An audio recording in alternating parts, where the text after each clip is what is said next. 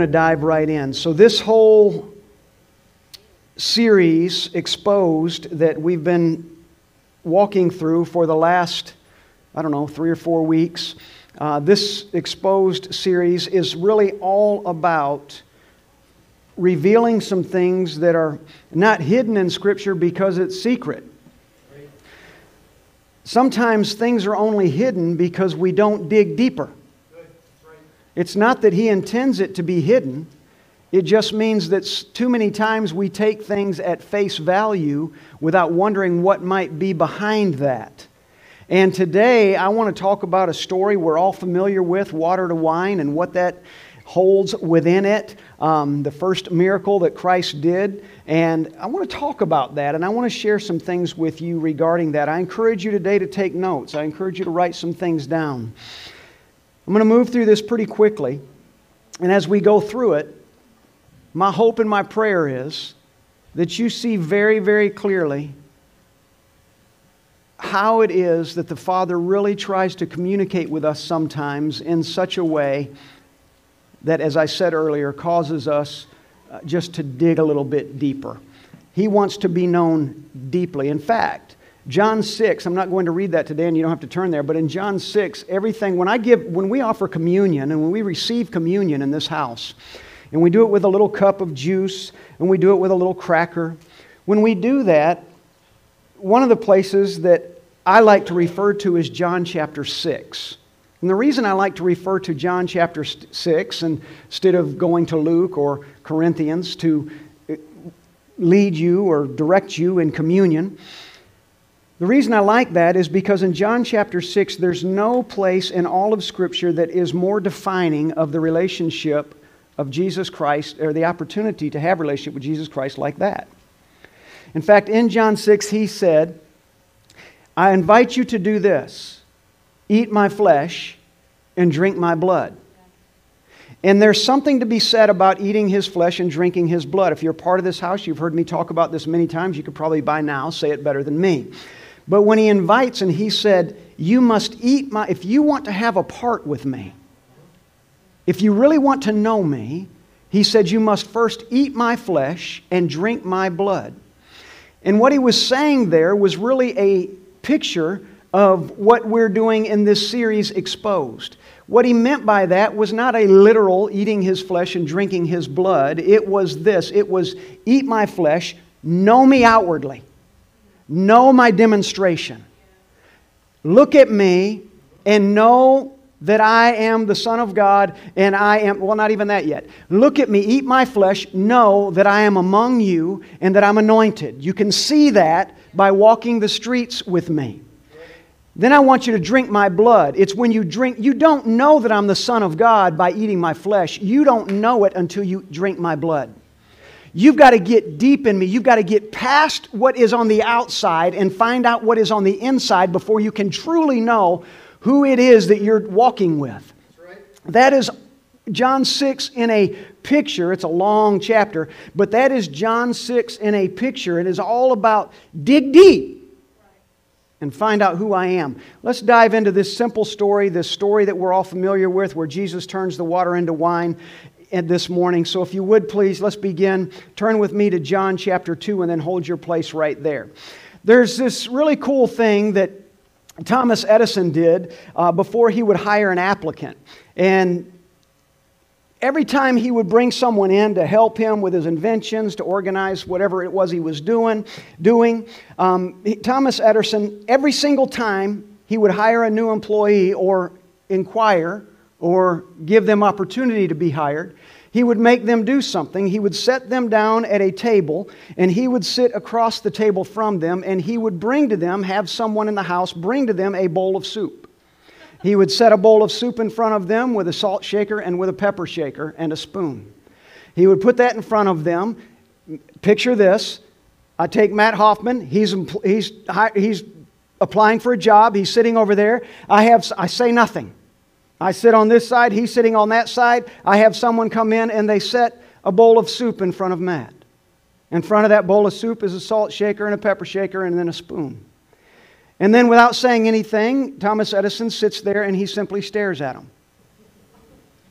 doesn't ask them any questions, doesn't encourage them to do anything, doesn't tell them how to eat their soup. He just waits.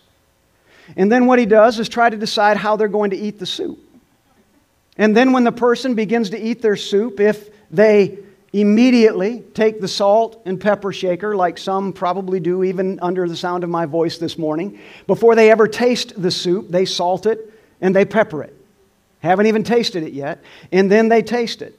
If they salt the soup and pepper the soup and then taste it, they don't get the job. But if they taste it first and then determine, does it need anything else? Those are the innovators he was looking for. He wasn't looking for people who had already assumed their position. He wasn't looking for people who already th- thought they knew the answer. He didn't want the people that sat across the table from him and decided this everything needs salt and pepper. Well, maybe this bowl doesn't. He wanted to find out does what is in you, are you the kind of person that can really benefit what it is that I want to do, the vision that I have going forward? Can you bring something to the table? Because if you're going to salt and pepper everything before you taste it, you are useless to me. That's Thomas Edison, Edison saying that.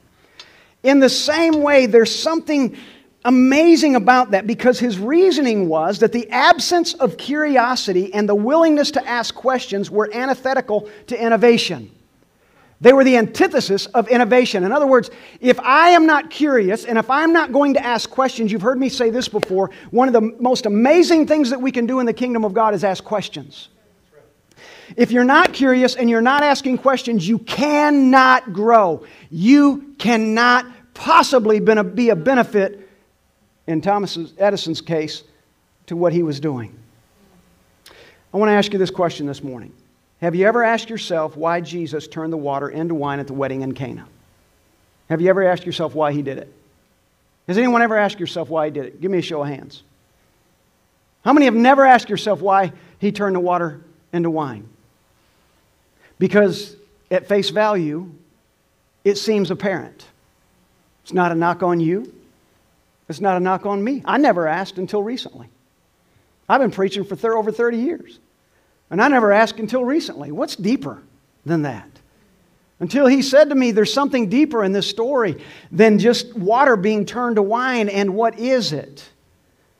See, so many times as believers, we will read our, whatever scripture it might be or hear a story and we take it at face value, but there's so much more to it than that. Everything about the kingdom of God, everything about scripture is type and shadow. It's let me show you this so that it can mean this in your age, in your time, in your season. Every parable in Scripture, the reason that they're parables, I said that to the team this morning, the reason there's parables in Scripture is, and he used parables, is because they're timeless. The fig tree means nothing to you and I if it were not a parable. Who has a fig tree in this house? You have a fig tree. It means something to one person. I like figs in one form, in a Newton. but it means nothing to anyone else except for her. but he used it as a parable because the parable created this timeless idea that there's something special about a fig tree if you can see it for what it is, if it's in time or if it's out of time, if it's in season, if it's out of season, what is its purpose? I want to read with you this morning in John chapter 2, 11, and while you're turning uh, to uh, chapter 2, verse, beginning with verse 1. While you're turning, I want to ask you one more time have you ever asked, why did Jesus turn the water into wine at the wedding in Cana? And the answer for most, obviously, is likely not. In John 2, it reads like this On the third day, there was a wedding at Cana in Galilee, and the mother of Jesus was there. Jesus also was invited to the wedding with his disciples. When the wine ran out, the mother of Jesus said to him, They have no wine. Everybody say, They have no wine. And Jesus said to her, Mom, woman, what does this have to do with me? My hour has not yet come. And his mother said to the servants, didn't even reply to Christ. His mother turned to the servants and said, just like every mother does, does not reply to the child, just says, Get ready. Do whatever it is that he tells you. Now, there were six stone water jars that were there for the Jewish rites of purification. This is important. There were six stone. How many have ever read this story, heard this story, and thought anything about those six water jars and what they were for? How many, until I just read this, even knew what those water jars were for? Don't raise your hand. Point made. There were six stone water jars there for the Jewish rites of purification, and each of them held 20 or 30 gallons of water. And Jesus said to the servants, Fill the jars with water.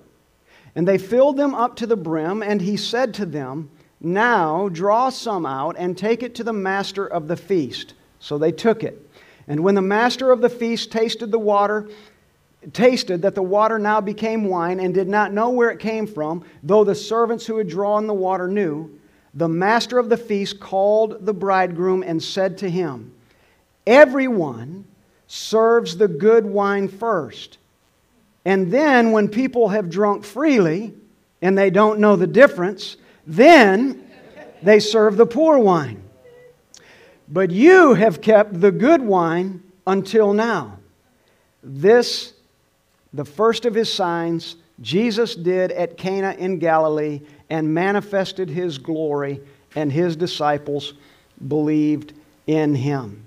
What does this wine, or what does this lack of wine, Christ asks, ask, have to do with me? He was obviously not interested in being the bartender that day. He was there because he, was, he went with the disciples and they had received an invitation. So he went, and is he standing there and they realize they ran out of wine? And he's, his mom is concerned about it because these are people that they care about, and it was important, and what they served was important. It said something about them. His mama says, Son, you've got to do something about this. And he says, I'm not interested in doing anything about this. I came to be present.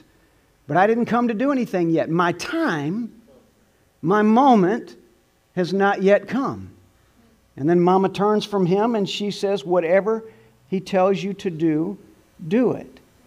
I want to point out something about the six jars that were there for purification. What's hidden behind this story is what he used to demonstrate a message.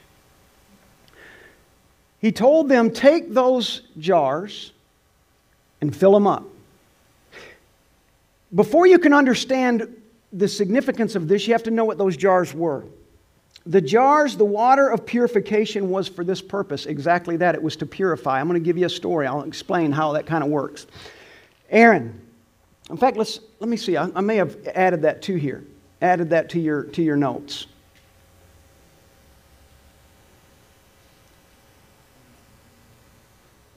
I did not add it to, if you're following along with your notes, I did not add it to your notes. But what happened was Aaron, as an example, when he would go in and they would come to the temple and they would bring all their, and I'm really, really condensing this, paraphrasing this into layman's terms.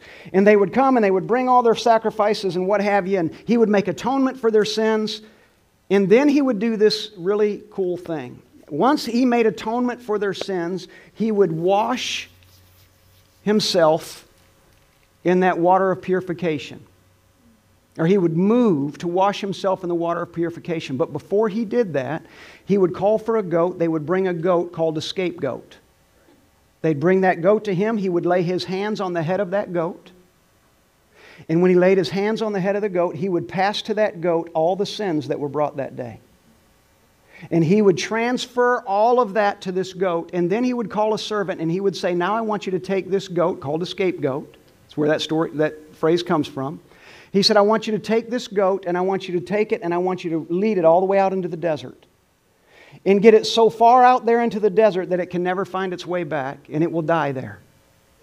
I want you to come back, but I want it to take those sins far from here. And he lays his hand on that goat. When he leaves that goat, he, would, he walked over and he would go to the water of purification, to the mikveh, that place of bathing, wherever that was, that little spot of water, and he would completely cleanse himself so that there was a washing. All the sin, all of the ugliness, all of the impurities, everything that was on him, he would get into that water and he would completely bathe in that water so that he was literally purified. All of that stuff that was added to him suddenly disappeared because the law required it. The law required that for him to do anything else, he had to be purified. This is why it was important at this wedding when Jesus said, Get those jars of water, or get those jars that are normally used for the waters of purification, which by law is what purified you. That water is what made you whole again. That water is what delivered you. Those jars are empty. There's no water in there today. I want you to get those jars and I want you to fill them again with water, but I'm going to do something else with it. And they filled those jars up with water. He turned the water into wine. What's significant about this? What is significant about him taking those jars that were made to purify people who violated the law? What is significant? Because he transformed what was law into spirit. Until the, the, the, the, the lead of the wedding, the man at the wedding, said, the, the main dude at the wedding said, Who did this? Where did this come from? Who saves the best until last? And Jesus comes in knowing knowing what I'm trying to show you today is I am a foreshadow of what is to come. I am a testimony and I am a witness that the law can no longer provide for you. You've been holding those jars in the back room, waiting for the moment that you could purify yourself, believing somehow that you would wash yourself. That's exactly what Yom Kippur is.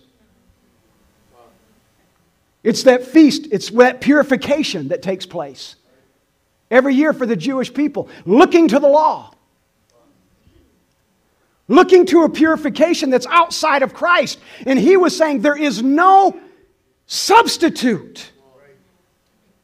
And today, at the wedding of Cana, I am introducing myself as the real thing. No longer do you come in and do you receive, and no longer are you going to be looking to the law. Today, I am freeing you from sin and shame. I want you to go to Isaiah chapter 59 and read this with me. Isaiah 59, beginning with verse 2, says this Your iniquities have made a separation between you and your God, and your sins have hidden his face from you so that he does not hear. For your hands are defiled with blood. This is his statement. This is Isaiah talking about what the Jewish people, the place the Jewish people had come to, and why purification was necessary. Your iniquities have made a separation between you and your God, and your sins have hidden his face from you so that he does not hear. Your hands are defiled with blood, and your fingers with iniquity. Your lips have spoken lies, your tongue mutters wickedness. No one enters suit justly, no one goes to law honestly. They rely on empty pleas, they speak lies, they conceive mischief and mischief and give birth to iniquity. They hatch adder's eggs, they weave the spider's web. He who eats their eggs dies, and from one that is crushed a viper is hatched. Their feet run to evil, and they are swift to shed innocent blood. Their thoughts are thoughts of iniquity. Desolation and destruction are in their highways. Therefore, justice is far from us, and righteousness does not overtake us. We hope for light and behold darkness and brightness, but we walk in gloom.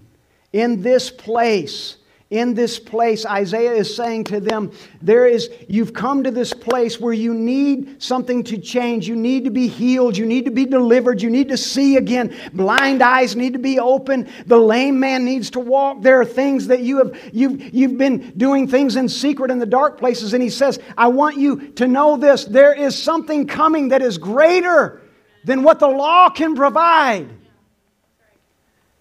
And Jesus looking back to this moment and thinking of all of these moments that existed before he came, recognized I must show something. So, Mom, you're right. I will go ahead and do a miracle today. But what you need to see that's deeper in this story, Mom, is I'm not going to do this miracle simply because everybody wants good wine. I'm not giving them what they want. I'm going to do what I'm doing because of what my dad wants. And what my father wants is to free them from the law of sin and death. What my father wants is to free them from this thing, this idea that they have these rituals and these rites of passage before they can come to a place in relationship with you. And he said, I want to free them from that. So get the very thing that they look at, the very thing that was so important to them. I cannot not have the opportunity to be purified from my sins. I must have these jars and they must be filled with purified water. They must have I must have a place where I can go to be redeemed. And Christ said, I want you to use that. And I'm going to pour the water out. I'm going to transform that water into wine. And I'm going to show them that if they can know me, I'm going to give them a foreshadow of what's to come. If they can know me, they're not going to need that mikveh anymore.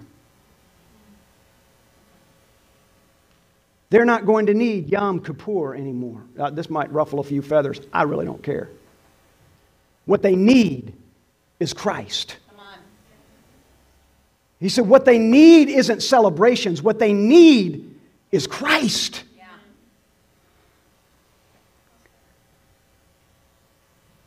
And he gave the very best. When you think about the master of the feast, when he comes and he recognizes the value of the wine, let me show you what that is. The master of the feast represents Yahweh. The servants are you and me. And he gave his very best. And when that master of the feast said, Who does this? In John chapter 6, let's go there, verse 25. When they found Christ on the other side of the sea, they said to him, Rabbi, when did you come here? And Jesus answered them, and he said, Truly, truly, I say to you, you are seeking me not because you saw signs, but because you ate your fill of the loaves, and you're full. Do not work for the food that perishes, but for the food that endures to eternal life, which the Son of Man will give you. For on him, God the Father has set his seal. Then they said to him, What must we do to be doing the works of God? And Jesus answered them, This is the work of God. This is the work of God. This is the purifying power of the Father. That you believe in him whom he has sent. The story about water being turned to wine at the wedding of Cana had no, there's no the fact that it's his first miracle is less relevant than what the depth of the story is, and that is today he said, I'm releasing you from the law. Can you see it? There's two kinds of people that were at the wedding. There are those that were like his mother, and there's probably two kinds of people that were here even today, maybe watching online. But there's two kinds of people at that wedding. One, like his mother, were those, they are those, who look around and they're diving deep and they're saying, Holy Spirit, or Father, show me. Show me what is beyond what I see. And when she sees her son, she knows, not because he said, Today I want to do a really cool thing, Mom, tell me when the time's right. He said, My time, my hour, my moment has not yet come. But she said she's looking around, and this type of person looks and they see this is the moment. Son, you're about to do something amazing. Whatever he says to you, do it. And then the second type of the person, second type of person is the one who shows up at the party, but they never interpret the event. They don't really know what the party's about. And if I could use this as an example, there are those, I hope not today, but there are those at times when we have worship like we did today. There are those who have in our worship and our singing, they're diving deep and they're looking in and they're hearing and they're, they're just really seeing their relationship with the Father and how those words of that song intermingle with their relationship with the Father, and they're making a draw and they're being moved by what they're saying, not because it's words, but because they mean it. They mean it and they mean it. Holy, holy, holy. And they're singing those words, and it's, it's, it's coming out of the depth of who they are. They're interpreting the moment. But then there are those who gather and they might sing, Holy, holy, holy. Great song, great song. Well, I'm glad we did that today today. Two types of people at every party. The one who's looking deep into this thing, the one who sees it, and the one who's waiting, the one who's interpreting, the one who's diving in, the one who isn't bound by the law that you can't do this or you can do that. Two types of people. The one like Jesus' mother, son, I see so much about what the Father is going to do today using you. I'm peering into another place. I see past the moment. We're at a wedding, but it's not a wedding I see. I see the redemptive power of my son at work among these people. And I'm prophesying that son into existence today.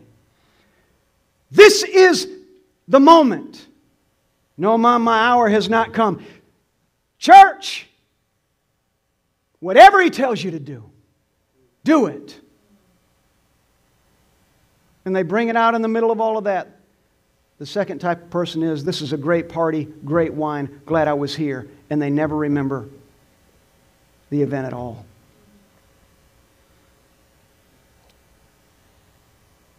He said, This is the work of God, that you believe in him whom he has sent. In this passage in John chapter 6, there are those who are on the other side when he fed the thousands with the loaves and the fishes, and they're all gathered together, and then he leaves and he crosses the sea. And when he crosses to the other side, you know the story, very familiar to you, and he crosses the other side, gets up the next morning, and people have come across with him. They're looking for him, can't find him. They come across, and he said, What'd you come for? You're not here because of the signs. You're simply here because you ate and you were filled. You're looking for more food. You're looking for more water in the vessel. You're not looking for the wine, you're looking for the water. You're not looking for the relationship, you're looking for the fix.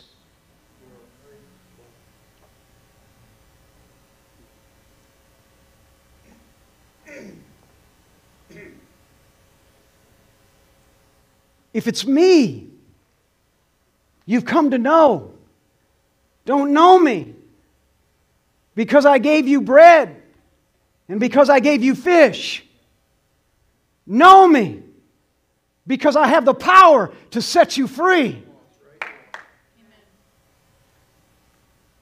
If you've come to know me, don't know me because I can turn water into wine. That's the first miracle. Wait until you see what else I can do but know me. Because the master of this event said, This is the best we've ever had. The Father is saying, Do you recognize who is among you? If you're coming to see me, if you're coming to spend time with me, if you're coming to gather and sit at my feet and, and lay your burdens down and cast your cares upon me. If you're coming to do that, then no. It's not because I can turn water into wine. No, it's not because I can do this or I can do. No, you're coming to lay those things at my feet because you believe that relationship with me will literally change you in every way. It's not about the wedding, and it's not about the water, and it's not about the wine. It is about a Christ coming into a moment in your life and saying, This was the law. Let me redeem the law with the blood and the power and the anointing of the Holy Ghost of God.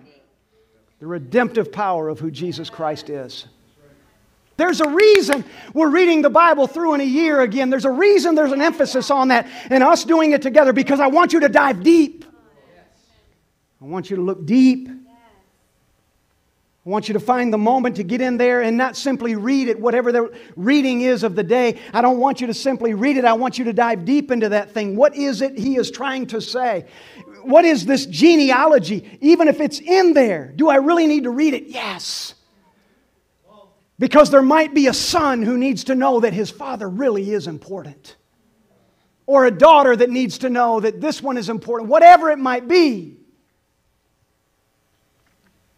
I need to look into this thing deeper because what the Father really wants to show us is deeper than what the page gives. See, everything about Scripture is a type and a shadow, and He's saying, Let me show you this because this is what I want to do. I'm giving you the water and the wine because it makes sense to the mind, but when you get past the mind and you can see by the Spirit, you're going to understand it's more about law being supplanted for spirit.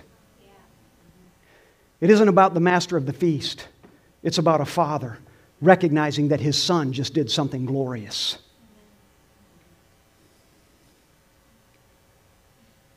Do you hear me today?